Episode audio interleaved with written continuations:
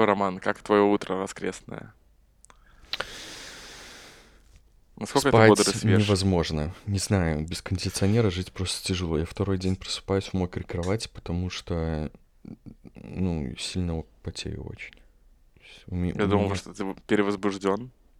Мокрый и возбужденный. Безусловно, в обычные дни, да, мокрые кровати происходят, потому что вот, ну, такой я человек. Но сейчас, когда сил ни на что нет, невозможно просто. Ну, тут, мне кажется, стоит процитировать классика: один раз встань, семь раз вспотей. Да. Вот. Очень помогает подушка новая. Я купил себе нормальную подушку. Ну, которая, знаешь, такая, типа, как тоненькая, но кайфовая. Угу. Потому что у меня были совершенно обычные до этого, я бы даже сказал, обыч, обычно хреновые подушки. Пуховые, спать... типа? Да, да. Но они сами по себе какие-то хреновые. И спать на них было вообще невозможно в эту жару. Я поэтому психанул и поехал нормальную купил. Но мне с подушками обычно не везет. У меня... Мне вот выдали, когда я, короче, поехал в Минск учиться, выдали такую, знаешь, большую, здоровенную, такую... Да-да-да-да. Офигительную подушку, которая там в деревне до этого лежала, и ее, ее у меня, короче, украли летом. В смысле? Где? Когда? Этим летом? Ну, не Или этим, в универе? Не-не-не, когда я в лицее учился. Блин, там жестко. Как, какую-то часть вещей оставляешь, ну, на лето в общежитии. Ну вот, без подушки в итоге остался. Ой, ну вчера, когда пошел дождик, намного легче дома стало. Все проветрилось. Дышать как-то поспокойнее. Коты вон перезагрузились тоже. Летают что-то нормально им. Меня а так, забавляет, конечно, что мы да. дошли до точки, когда мы погоду обсуждаем в начале подкаста. Знаешь, типа, как дела? Ну, погода такая. Ну, я согласен. Ну, а ты что? Не, я на самом деле согласен, потому что я вот сейчас, пока шел пешком, с меня сошло просто столько... Три кожи, мне кажется. Я как какой-то саламандр разбрасывал себя шкуру каждые пару метров, потому что... Вроде бы и двадцать семь, вроде бы и ветерок, то есть забав, забавно, насколько вот эти три градуса решают. Ну, то есть сейчас тебе жарко, но не так, что ты хочешь повеситься, а вот если температура поднимется на три градуса, ты выходишь и ты режешь руками воздух. Как, как Fruit Ninja на телефоне, помнишь, игра, нужно было фрукты резать. Вот так же можно воздух, да-да-да, просто хаща, угу, хаща. Не, просто перед... да. передвигаться по городу невозможно. Поход в магазин — это... как в обычную погоду десять километров пробежать. Не, ну мне кажется, ты просто принимаешь правила игры. Вот эти вот, что... Как сказать? Как правильно сказать? Ну, ты как бы или страдаешь, или даже не начинаю в это играть. Я эти правила принимаю и выхожу, и вполне себе успешно страдаю. Что еще сказать? И... Вот и хорошо начали. Очень раздражает э, коэффициент такси из-за жары. Он просто в какие-то... Вот как улетел в какие-то небеса где-то месяц назад, так там до сих пор и остается. Ценник где-то раза в два выше стал. Я из-за этого вот стал каршерингом сейчас постоянно пользоваться, потому что, ну, там хоть какая-то стабильность. Ну, а мы, белорусы, очень ценим стабильность и, в принципе, уважаем людей, которые могут ее гарантировать. Это твердый факт. Это да. важно. Стабильность — это очень важно. Но да, повышенный спрос, он теперь просто как стиль жизни. Вся твоя жизнь — это повышенный спрос. Ну что, это «Как дела?» подкаст. Э, выпуск номер тридцать пять. Стас и Рома. Да, подписывайтесь на нас везде, где вам удобно. Но мы рекомендуем... Не, нет, мы ничего не рекомендуем, просто подписывайтесь, где вам удобно. Мы, мы, мы уже больше никому не верим, ничего не ждем. Да. Кстати, кто-то отписался от нас в Телеграме. Вот кто-то, кто нас слушает, кто отписался. Чё ж ты так? Обидно ведь. Зачем ты? Оставался бы с нами. Ну да ладно. Да, мы еще на той стадии популярности, когда если от нас кто-то отписывается, мы можем это заметить. Как твоя неделька? Э, плодотворная. Мне кажется, я П... вот вошел в рабочую колею. Я был прям в один день собой очень доволен.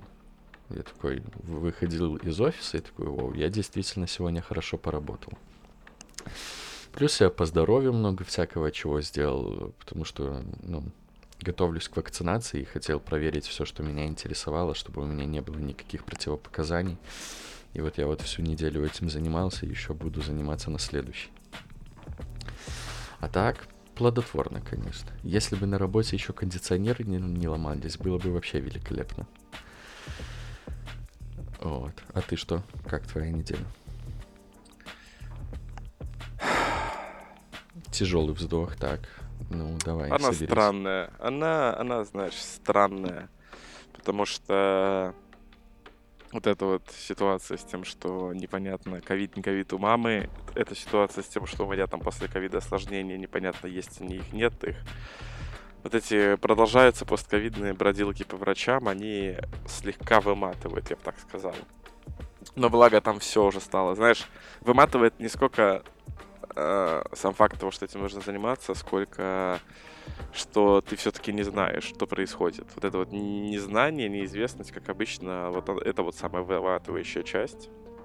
Да, но благо... сложно, сложно, очень сложно. Если бы мы знали, что происходит... Мы не знаем, что происходит. Да, да, да, да, вот именно, именно вот так. И забавная история, я вчера смотрел этот самый, на Netflix есть такая мини-сериал документальный, Netflix Explained, где объясняются какие-то штуки, типа где объясняется там K-pop, криптовалюты, э, биткоин, ну то есть какие-то или совсем новые, или совсем там, там я не знаю, глобальное потепление, э, расовое неравенство, всякие такие штуки. Там вышел новый сезон, вышло про... Я не помню, про что вышла новая серия, но суть не в этом. Суть в том, что я начал листать, типа, окей, ладно, а что там раньше было? Потому что я смотрел, но посмотрел не все, а смотрел выборочно, что мне было интересно. Я обратил внимание, что а, седьмого ноября две тысячи девятнадцатого года в этом шоу выходил выпуск под названием «Следующая пандемия». Где какого года, подожди, обсуждались все предыдущие пандемии седьмого ноября две тысячи девятнадцатого, понимаешь? Да, неплохо. То есть вот в две тысячи девятнадцатом году выходит, и там обсуждается, какие там были вот эпидемии гриппа, как вообще вот эти вирусы э, впервые появлялись. Обсуждалась эпидемия SARS в две тысячи третьем году, которая, ну это получается... Ну, то, ну сейчас же SARS-ков... Э, какой? ков девятнадцать? ков два? SARS-ков два. SARS-ков два, да, там просто вот первый случай SARS вообще, когда... И тоже показ... вот так смешно показывается вот этот китайский открытый рынок, да, где все животные, короче, тусуются рядом, все они живые, и типа их тебе сразу же убивают и отдают. И вот забавно смотреть, как оттуда пошла эпидемия, как она началась с Китая... И как Китай на каких-то конференциях э, Всемирная организация здравоохранения говорил, что мы извлекли уроки, и мы, типа, в следующий раз не допустим такого. И, а ситуация там такая же, типа, что началась эпидемия, ее там какое-то время скрывали, скрывали уже, знаешь, типа до того, когда сотни зараженных, э, десятки погибших, и она уже разлетелась по миру, и Всемирная организация здравоохранения такая в Китаю приходит, типа, ребят, а может быть, ну вы расскажете, что у вас происходит, да? И они там пинганулись что-то спустя, типа, спустя пару недель, месяц только, после того, как эпидемия уже началась. И это было в две тысячи третьем году. Ну и просто очень забавно. Ты, ты так смотришь, я так смотрю, и типа, м-м, никогда такого не было. И вот опять... Вот мне интересно, есть какой-то случай начала пандемии в какой-нибудь некоммунистической стране вообще? Я, я просто очень хочу это скинуть всю вину на коммунистов. Конспирологическую теорию построить вокруг коммунизма? Нет, не конспирологическую, ну я просто хочу, чтобы коммунисты во всем были виноваты. Ну, наверное, слушай, чума. Ну, я думаю, что в Древнем Риме испанка, не когда было. Коммунизма еще не существовало, ком... они не могли быть в ней виноваты. Ладно. Удивительное совпадение, да-да, конечно, то, что это все из Китая. Такое же удивительное, как наличие химической лаборатории возле рынка в Ухане. Это, конечно, да. Вот уж как совпадение, так совпадение. Вольно-невольно начинаешь задумываться. Окстись, Рома, угомонись, не начинай. Да все, все, все, все, все. Давай не будем снова нашу ковидную. Мы все сказали, мне кажется, в прошлом выпуске. Все, что хотели, мы все сказали. Ну. Ну, так может быть, самое время рассказать, как свадьба? Так, про свадьбу, да? Ну, удивительные, конечно, эмоции ты испытываешь, когда ты не видел людей уже полтора года, а потом они внезапно все собираются после двух переносов свадьбы из-за этого коронавируса. Ты, с одной стороны, ты как бы вроде бы в душе очень сильно озадачен этим фактом, но при этом так рад всех видеть, как будто задача. Вы из другой страны приехали. Причем не только вот вы, да, кто собрал, а вот, вот все, все, все, все, все, как будто они вот полтора года-два назад разъехались по разным странам, и сейчас вот все-таки вернулись, и такие, воу, а вы ведь реально все существуете до сих пор. Вот. Давай ты, наверное, может, вопросы какие-то наводящие задашь, потому что уже столько раз об этом всем рассказываешь, что я даже не знаю, с чего начать. Это, знаешь, ну, забавный вообще феномен того, что с тобой происходит какое-то, ну, сильное событие, назовем это так. Ну, свадьба кажется достаточно сильным.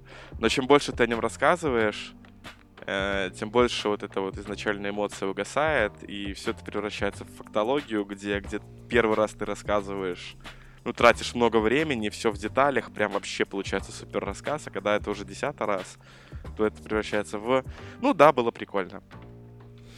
Вот, ну, не знаю, понимаешь, у нас с Полиной еще была такая штука, что из-за вот этих всех переносов, особенно из-за последнего, у нас, в принципе, как мне кажется, притупился орган, который отвечал за счастье в момент свадьбы, и в момент росписи он был скорее, не знаешь, таким волшебным моментом из сказки, а больше моментом, типа, мы выдохнули, потому что все, походу, в этот раз точно получилось, можно расслабить булки.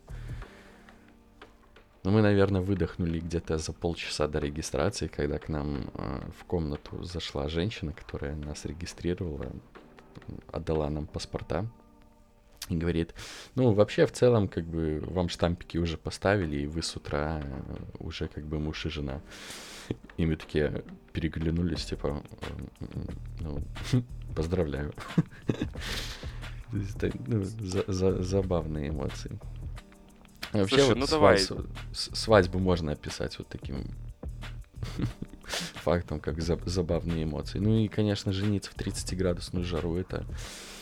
Особенно, когда яркие у тебя эмоции. Черный костюм тройка, это прям задача со звездочкой.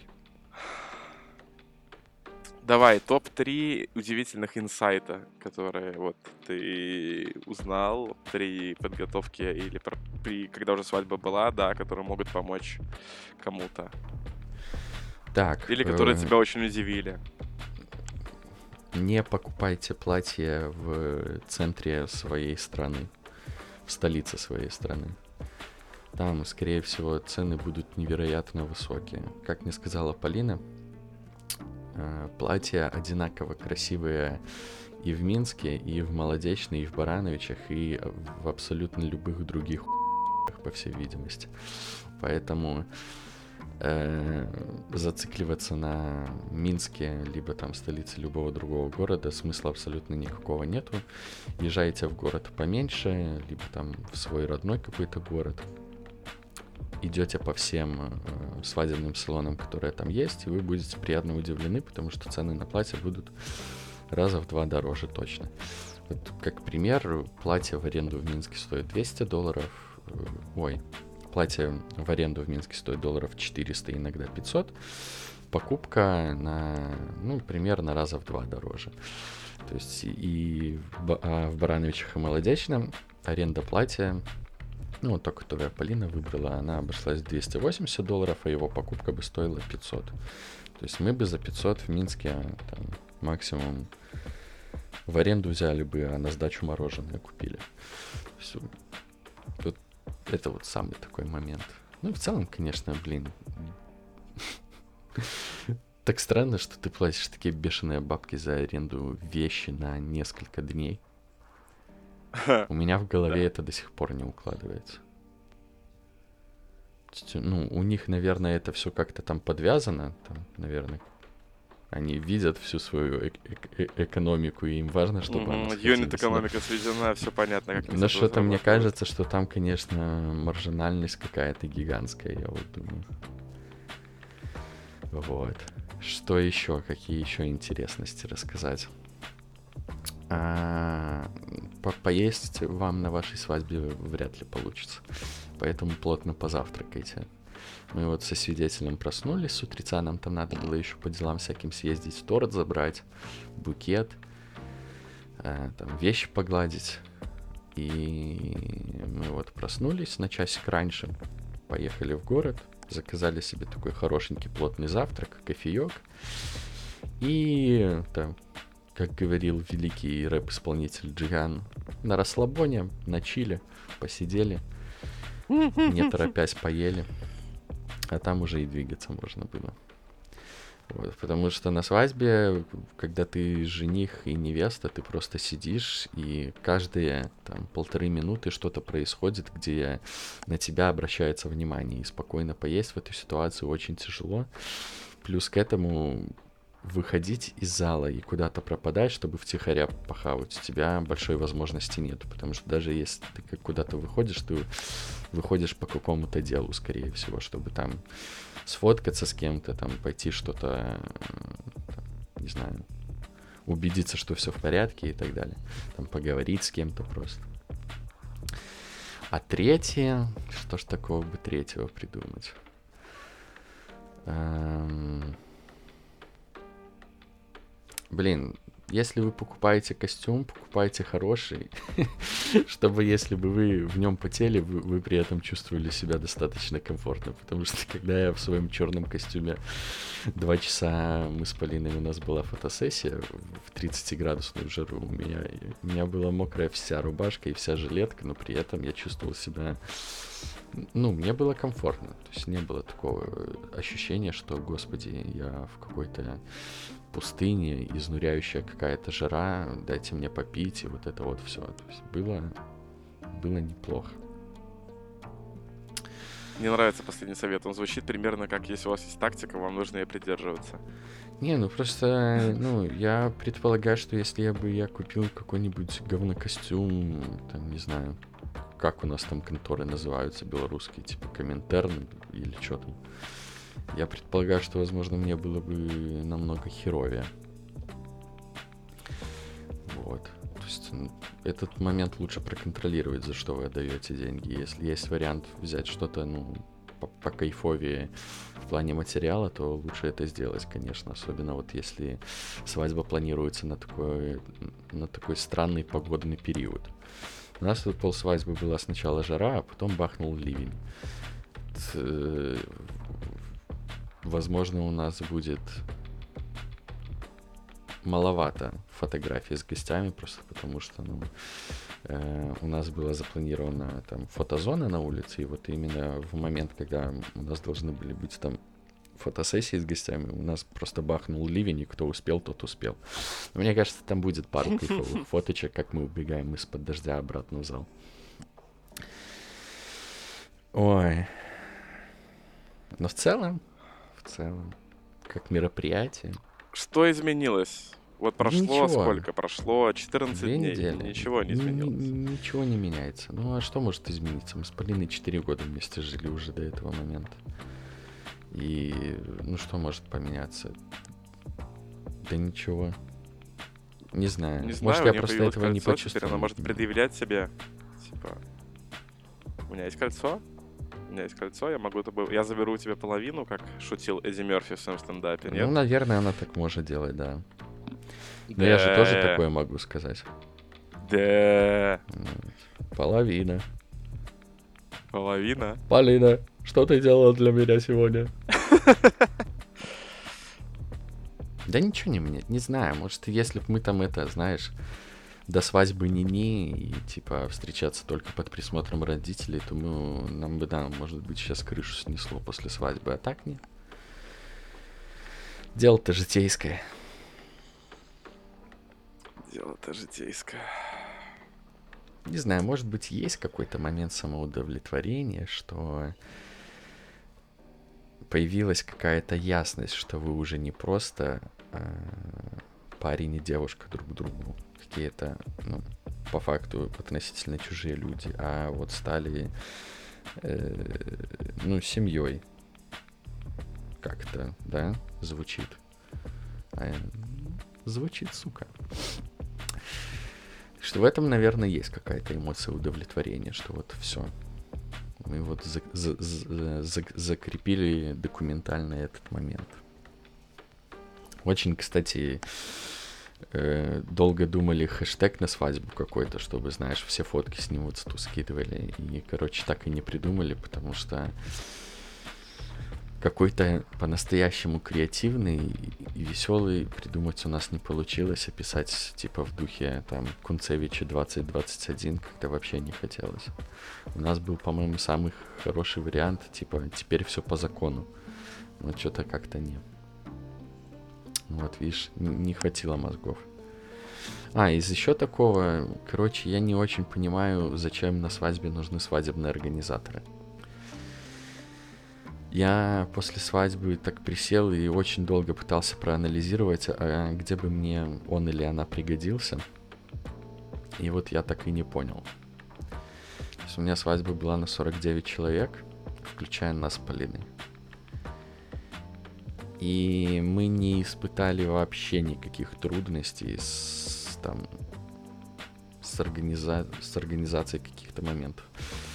Вообще сложилось ощущение, что восемьдесят процентов работы свадебного организатора взял на себя ведущий. То есть мы когда с ним встретились, за, за, там, заключили договор, все обсудили, сразу была уверенность, что все будет под контролем. Потому что он прям сходу мог там описать все, что нам надо было. Мы вот с нашей самой первой встречи, которая там случилась еще год назад, мы четко знали, что у нас будет на свадьбе. Мы знали все традиции, которые будут на свадьбе. И чем ближе была, была дата X, мы там уходили в более какие-то глубокие моменты. И, то есть, ну, это максимально автономные люди оказались. И, кстати, и фото, и видео тоже. То есть, типа, мы там спрашивали в духе, вам нужна там какая-то помощь, там, типа, чтобы вас встретили, все это. Нет, нет, нет, не переживайте, мы уже, типа, со всеми с усадьбой созвонились, там, мы знаем, что где находится, поэтому, типа, от вас ничего не требуется. И все. И нам в, в итоге с Полиной никто даже голову не дурил.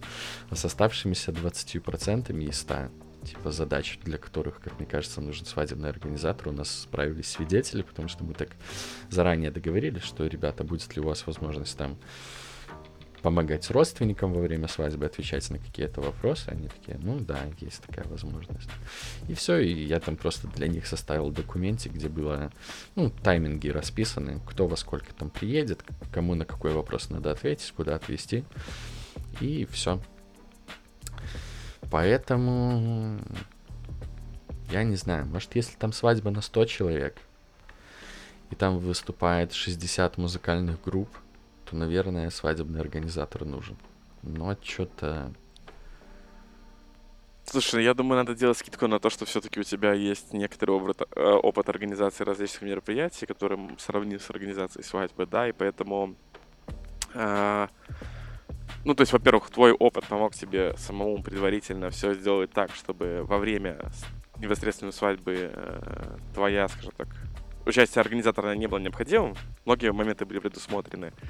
А второй момент, мне еще кажется, важный про то, что... М-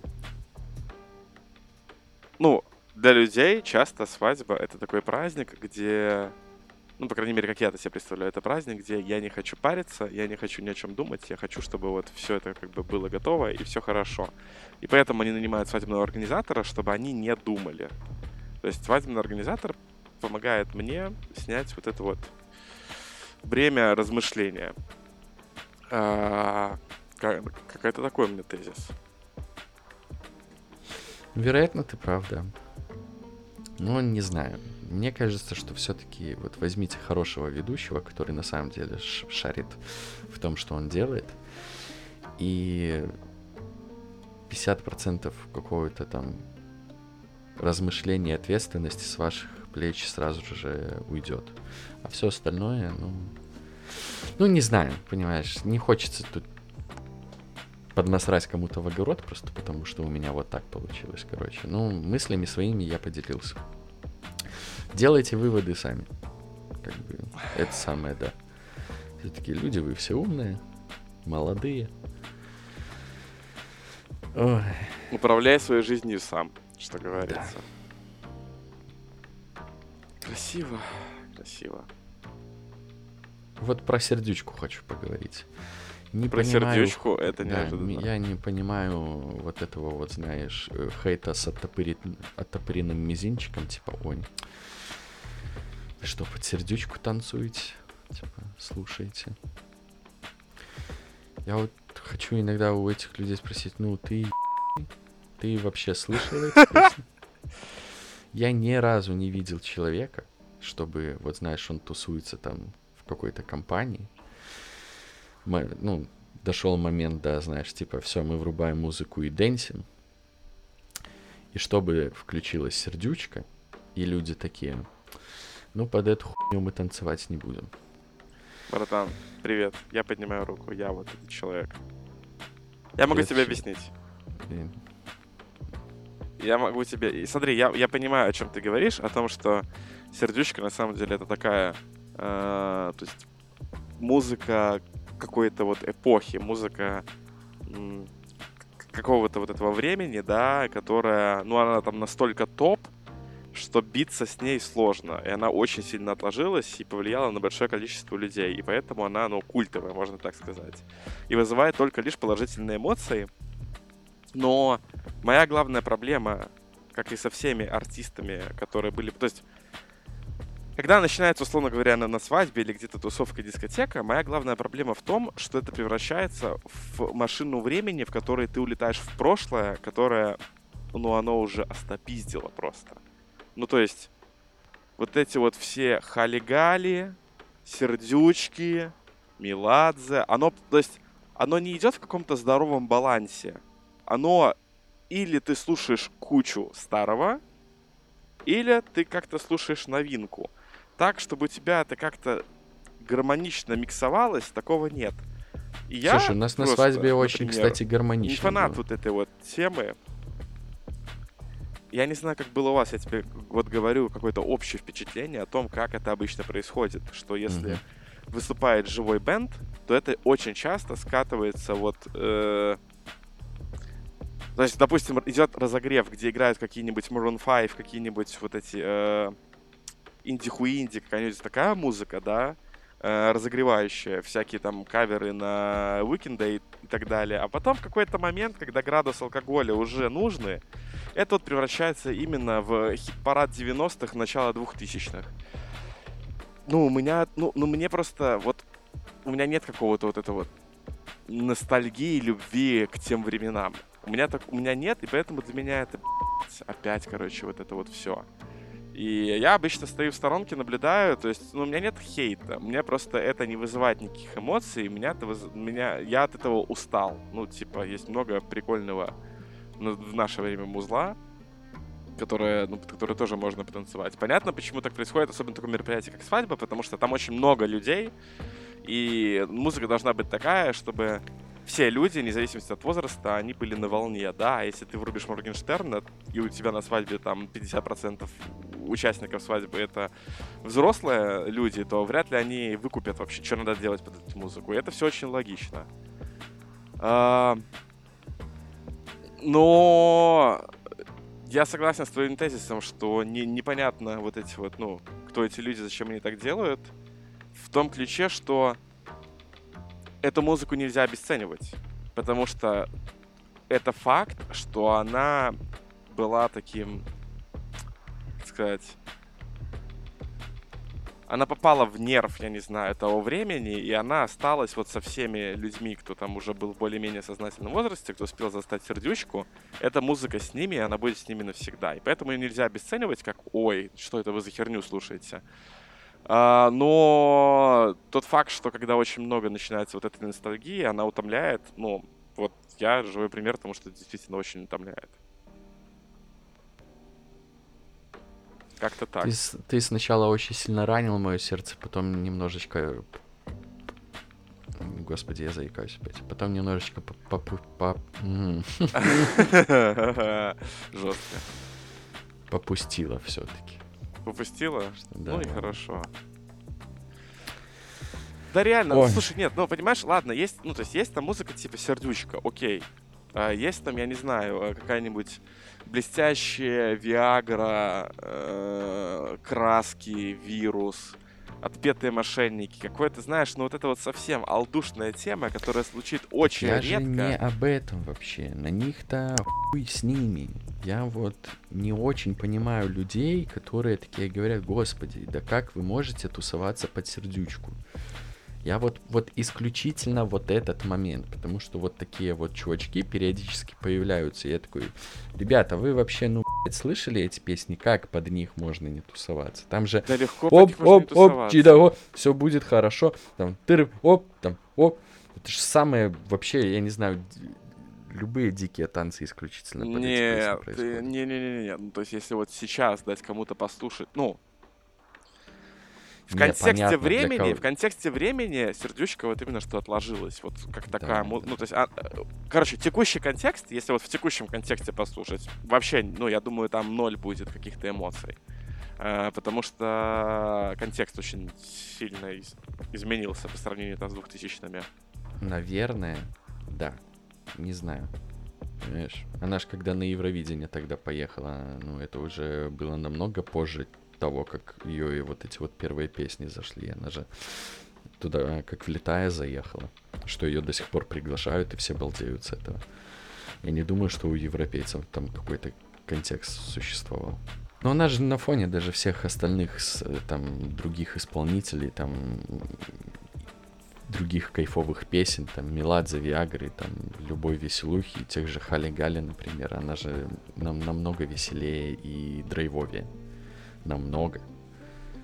Ты вот можешь там устроить дискотеку там нулевых, включать вот все эти хиты того времени, и потом включить сердючку, и под сердючку это будет единственный момент, где народ уйдет прям в дикий отрыв.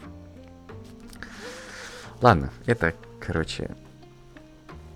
Мы сейчас Твоя начнем боль. На, на месте топтаться, да. Твоя боль. Давай твоя... расскажи ты что-нибудь. Неделя Скажи длинная. Что-нибудь. Не длинная неделя. Недели начали длиться очень, очень резко, очень быстро. Это правда. Не знаю, я последнюю неделю размышляю о том, как мне, э, как мне все-таки не нравится вот этот трайбализм, который часто вообще происходит везде. Ну, там... У нас это ваксеры-проваксеры, которые цапаются. Ябатьки из Магары, которые цапаются. Где-то там за рубежом это левые, правые, демократы, республиканцы. Мне это так вообще вот эти э, странные желания людей разделиться и, и, и, и погрызть друг друга, оно меня очень утомляет. Потому что... оно ни к чему не приводит. Я вот какие-то такие философские размышления на этой неделе. В эту, в эту. Слушай, ну а что ты хотел? Мы вон пять минут про сердючку говорили с тобой. Вот это все то же самое, что ты сейчас говоришь. В плане? Ну, что типа разделение людей, вот.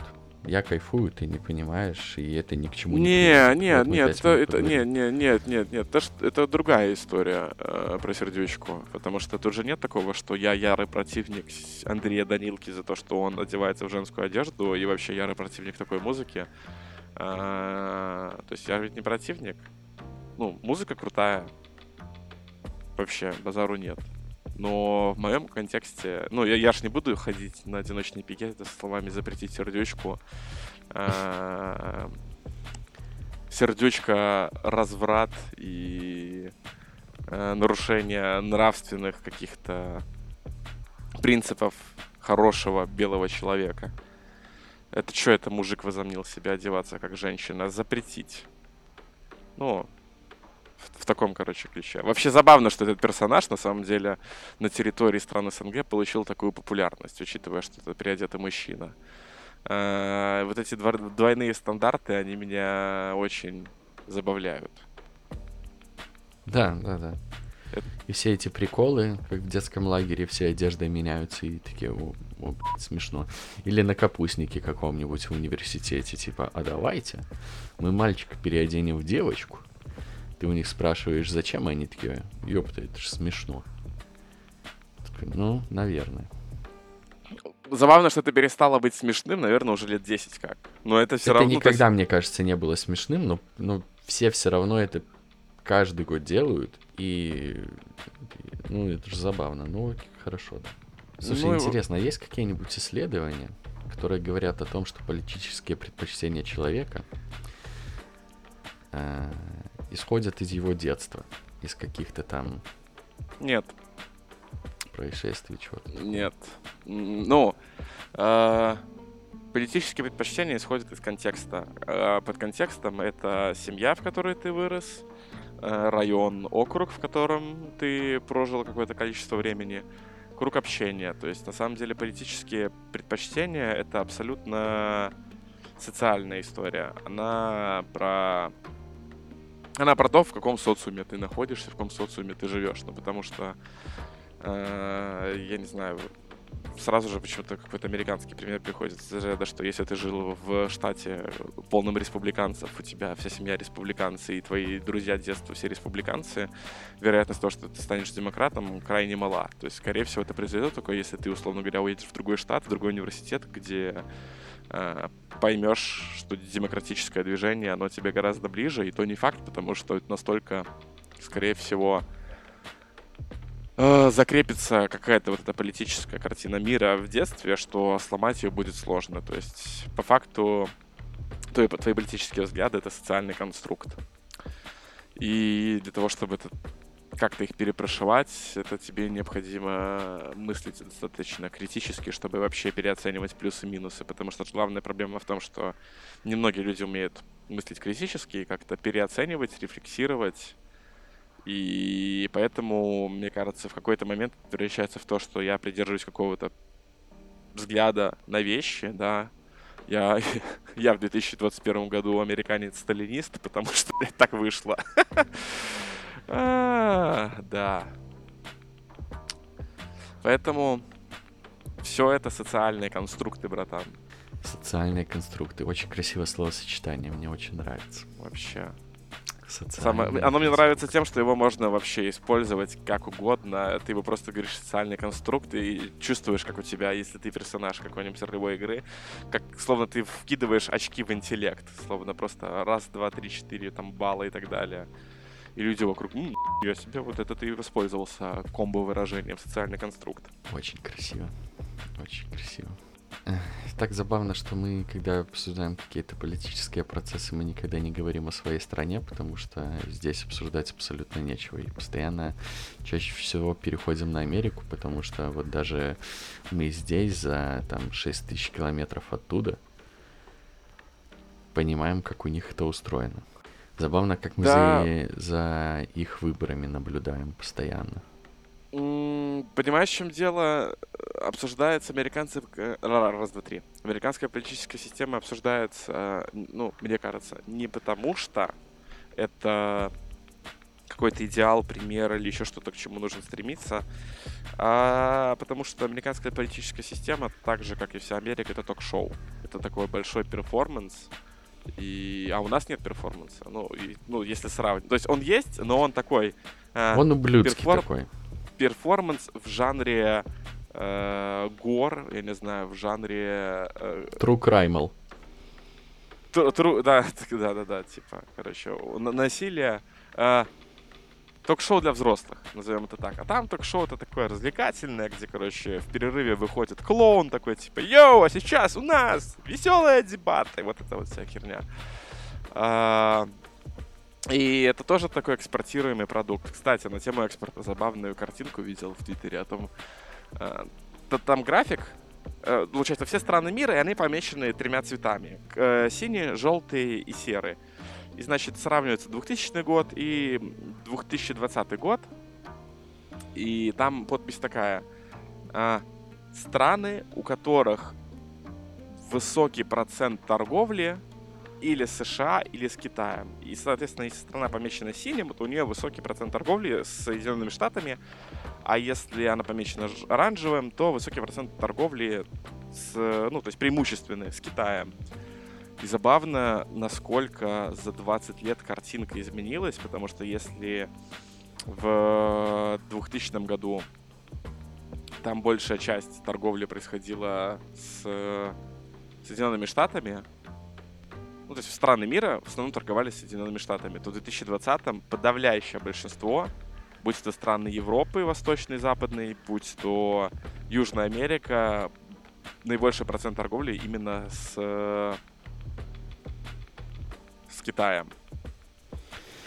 Ну, потому что Китай э, играет в цивилизацию, и он стремится одержать дипломатическую победу. А США хотела одержать э, культурную или военную. Мне так кажется. Это ты на основе тактик цивилизации сейчас анализ делаешь? Да. Нравится, да. Нравится сильно.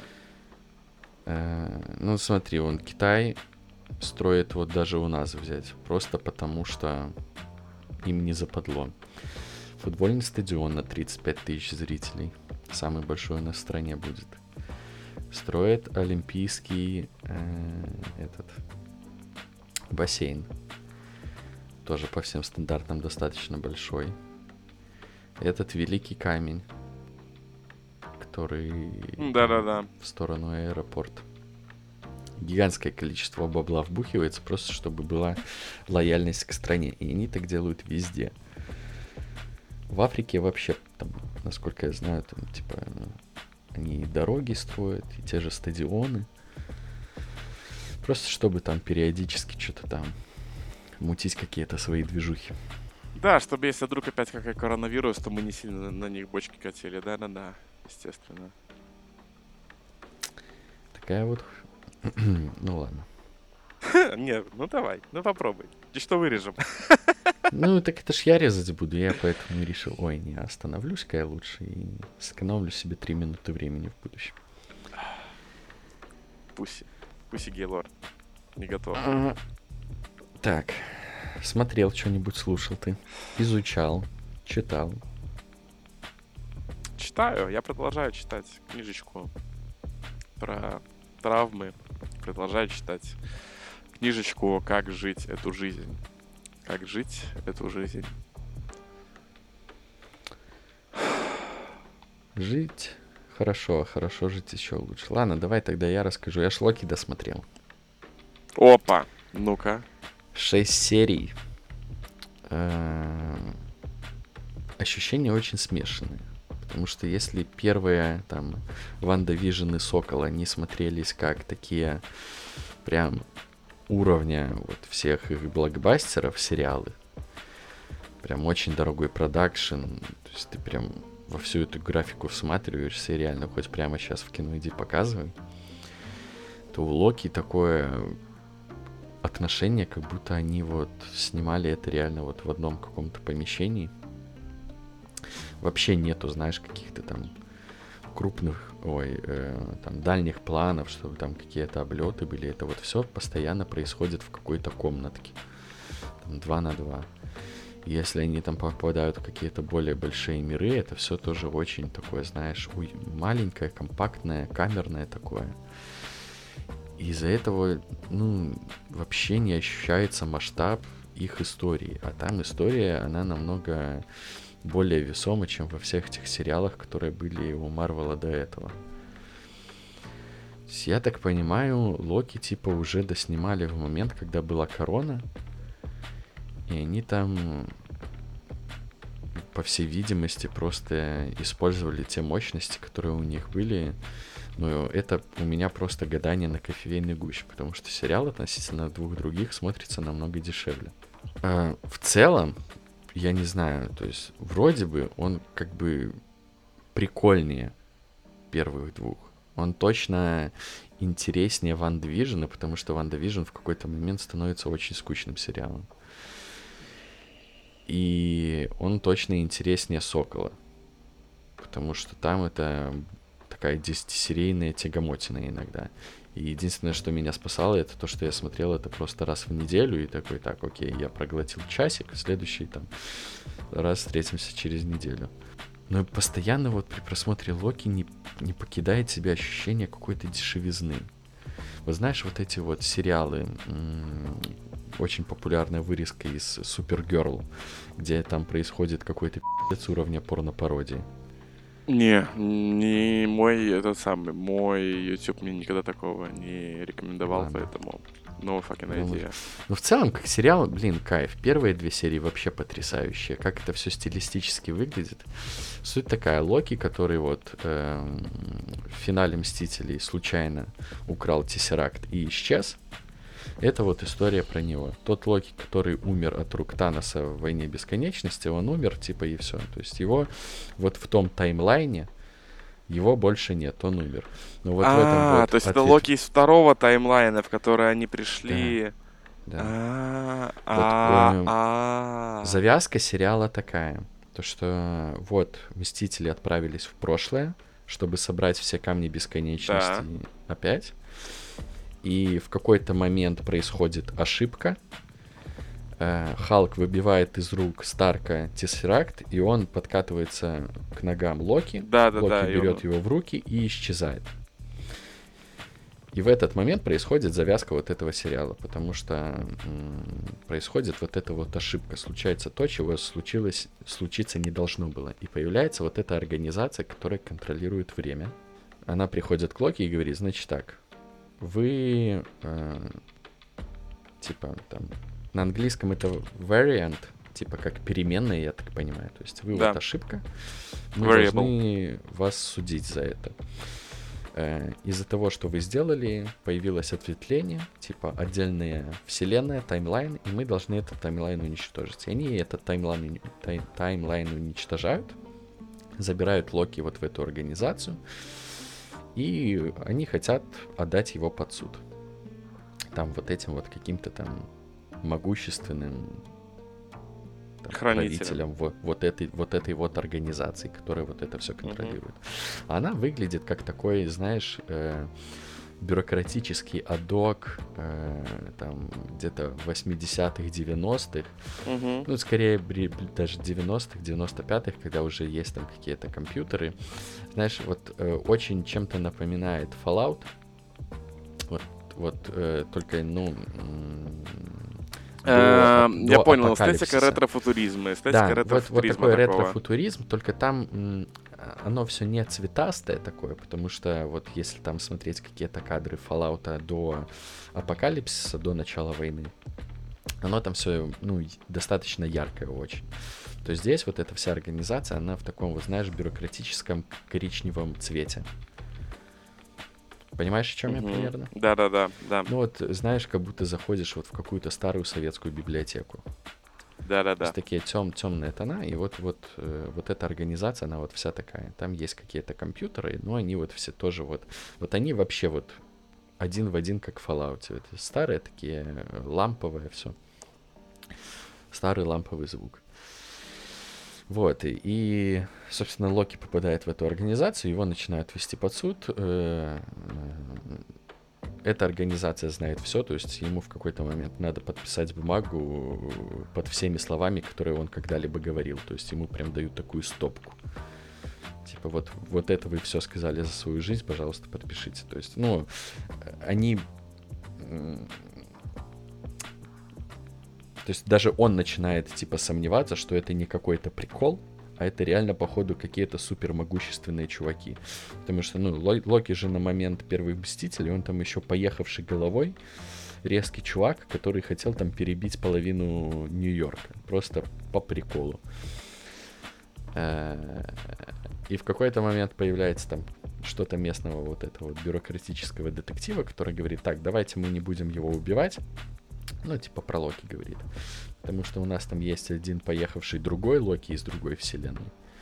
И вот нам нужен этот Локи, чтобы он мог прочитать того Локи и помочь нам словить вот этого вот второго Локи. И вот на вот этом вот вся завязка типа сериала и происходит. И вот первые две серии, они вот такой вот прям де- детектив. Такой реально кайфовый, классный, вот во всей этой эстетике. М- музыка просто потрясающая, лучшая из всех фильмов и сериалов Marvel, которая вот была за эти, сколько там, двенадцать лет, по-моему. Не хочется даже проматывать заставку и финальные титры никогда, потому что уши, они просто ласкают. И она настолько потрясающе ложится вот в, вот, вот в эту вот эстетику девяностых, вот этого ретро-футуризма, прям просто потрясающе. Ну и, конечно, Оуэн Уилсон, как э, такой вот д- детектив, просто потрясающе смотрится в этой роли. Я не знаю, я вот вообще в целом так кайфую от Оуэна Уилсона, тебе он нравится, я прям просто не могу. Блин, я не могу вспомнить фильмов, которые мне с ним нравятся, потому что это же актеры драм, драмкомов всяких, то есть типа или драм, комедий. Ну, помнишь с Джеки Чаном, где они типа на Диком Западе? Нет. Нет? Нет. Ну, тогда... Ну, не, он... он, он э, когда я его представляю, моя рука тянется к паху. Ну да, да, конечно. Нет. Когда я его представляю, я всегда вижу вот это вот улыбающееся лицо, которое при этом, оно улыбается так, словно... А что происходит? Где я? То есть он такой... Для меня у него образ придурковатого персонажа, но... Э, отношусь ли я к нему хорошо? Да. Буду ли я его рад видеть в каком-нибудь фильме? Да. Как-то так. Ну вот, вот и он с таким вот лицом, в принципе, существует вот весь этот сериал. Все шесть серий. Вот он ходит с таким лицом, типа... Как я рад, что у меня вот есть такой человек, который мне поможет во всем разобраться. Вот. Ты достаточно хорошо описал, что у меня появилось даже желание посмотреть впервые. Ну, то есть мне пытался Юра его продать, потом вы его еще раз обсуждали, и ты как-то вот почему-то, вот сейчас ты еще раз повторил, в принципе, все то, что я уже слышал про этот сериал, но почему-то в этот раз э, оно звучит достаточно сексуально, чтобы появилось желание посмотреть. Не знаю. Подумаю над этим. Подумай. Но у меня... Хотя бы первую серию. То есть, типа, все решится вот на самом деле вот в первые вот эти вот сорок минут, которые там происходят. Ты знаешь, просто... Давай, я, я, я, наверное... У меня есть желание поставить точку на Марвеле. Вот «Война бесконечности» прошла, финал прошел. Вот я хочу поставить точку и просто не смотреть ничего, что выходит после. Вот как-то такое у меня есть желание внутреннее. Потому что... М- Марвел меня настолько утомил, что, ну, все, ну, п***ть, ну, хватит. То есть я смотрю на линейку всего того, что там дальше выходит, я такой, ой, а, и, и тут я понимаю, что ты так хорошо рассказал, что я это говно посмотрю. Есть ненулевая вероятность, что я такой, блин, так может быть еще какого-нибудь говна посмотреть. А, а, а я знаю, что дальше будет только разочарование. Ну, то есть остальные сериалы, я в них разочаруюсь сто процентов. А... В «Черную вдову» я даже не собираюсь смотреть, потому что нечего там смотреть. И остальные все фильмы, которые заявлены, кроме «Человека-паука», я на них не собираюсь идти. А если я посмотрю «Локи», у меня может появиться вот эта вот странная идея, что, ну, может быть, там тоже будет не так плохо, а там будет плохо. Как-то так. И я так угораю. Короче, вот просто сейчас немножечко про Marvel. «Черная вдова» идет, и мне нравится просто открывать ленту Инстаграма, когда люди выходят с сеанса, и там есть, есть реально два типа людей. Люди, которые смотрят кино и пишут, как один все, что это х**, и люди, которые дрочат на Marvel и вообще им типа подавай любое говно, простите, ну реально, так оно и есть, потому что у них главный аргумент — вы не шарите за мультивселенную. Да какую мультивселенную? Там нет никакой. Это кино хорошее, потому что вы не шарите за мультивселенную Marvel. Слушай, «Черная вдова» — средний фильм. Средний фильм буквально с парой очень хороших моментов. Все, что происходит вот между этими двумя хорошими моментами, либо очень среднее, либо местами очень плохое. Вот и ну все. Вот. Ну вот. А, я понял, что Я не рассказывал тебе в подкасте. Я тебе, в принципе, мне кажется, и не рассказывал. И в подкасте не рассказывал. Если рассказывал, ты мне скажи. Но, тем не менее, месяц назад вышел абсолютно, вообще невероятно, божественно, классно, крутой спешл Бо Бернэма «Inside». Я рассказывал тебе про него? Нет, я только видел, как ты делился им в Твиттере и в Инстаграме. Это невероятно, чувак. Я настоятельно рекомендую. Это, я тебе клянусь, это будет а вот час, знаешь, в твоей посмотрю. Жизни, с которого вот, ты вот прям посмотрю. Охереешь. Я тебе объясню, почему. В общем, э, у Бо Бернэма есть вообще классные стендап-спешалы. Э, он вот комик начала Ютуба, да, то есть Ютуб двухтысячных, когда там еще непонятно, что будет популярным, и, и творилась всякая дичь. И он стал популярен на том, что он... Он, как Джастин Бибер, делал свои песенки, но он делал, если Бибер пел какие-то душевные песни, то Бо Бернэм, он очень хорошо исполнял э, песни в стиле комедии. То есть такие комедийные зарисовки у него были, музыкальные. И он стал популярен. Э, Netflix э, в... купил у него пару спешалов. У него есть спешал тринадцатого года и шестнадцатого года. И спешал шестнадцатого года. Ну, то есть он... Как тебе объяснить? А, там такие песни, которые тебе дают пощечины, и тебе это нравится. А, там одна песенка есть, которая... Он, он, он, короче, в ней поет, что типа, обращается к девушке и говорит: «Ты хочешь хорошего парня, классного парня, парень, который на белом коне, парень, парень, который может себе все позволить, который заботится о тебе, покупает себе там шмотки, косметику и так далее, который спросит, как дела, успокоит, не успокоит». И, ну и он... Накидывает, накидывает, знаешь, образ идеального парня. И в конце, в припеве говорит: это то, что ты заслуживаешь, и то, чего ты хочешь, и это то, что ты когда-нибудь найдешь. Но знаешь что? Он сдох. Типа, и поэтому смирись с собой, прими себя такой, какая ты есть. И не нужно планку задирать очень высоко. И во второй части песни начинает петь то же самое, только обращаясь к парню, что ты хочешь клевую телочку, не супер клевую телочку, телочка, которая красивая, но не так красивая, чтобы ее любили другие, и так далее, и так далее. И тоже с посылом, что, слушай, чувак, ну, надо выстраивать нормальные ожидания. И у него вот такой вот классный юмор. И, собственно, он ушел из комедии на пять лет. Испарился просто. То есть вот вышел этот спешл, и он пропал.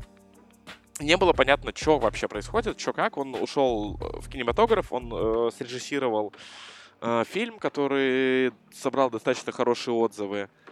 А, и вот, вот в двадцать первом году просто и выходит у него спешл «Inside». И это спешл, который он на протяжении года записывал в маленьком гостевом домике.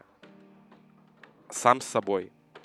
И о, то есть он сам писал сценарий, он сам выстраивал свет, композицию, камеру. И это тоже спешл, где много... То есть это все такой музыкальный спешл, где он высмеивает, наверное, все тренды последнего десятилетия. То есть у него... Моя, там есть мои две любимые песни. Одна из них называется «Welcome to the Internet», где он вот рассказывает, типа, что такое интернет двухтысячных. Что, хочешь найти детское порно, хочешь найти... То есть начинается все хорошо, типа, здесь есть классные сайты, обзорчики, видосики, э, гайдики, мануальчики, смешнявки, несмешнявки, грустинки, интеллектуальные статьи, а заканчивается тем, что здесь ты найдешь, как Гарри Поттер трахает э, Дамблдора и всякие такие уже передергивания на тему того, что чем интернет стал. И...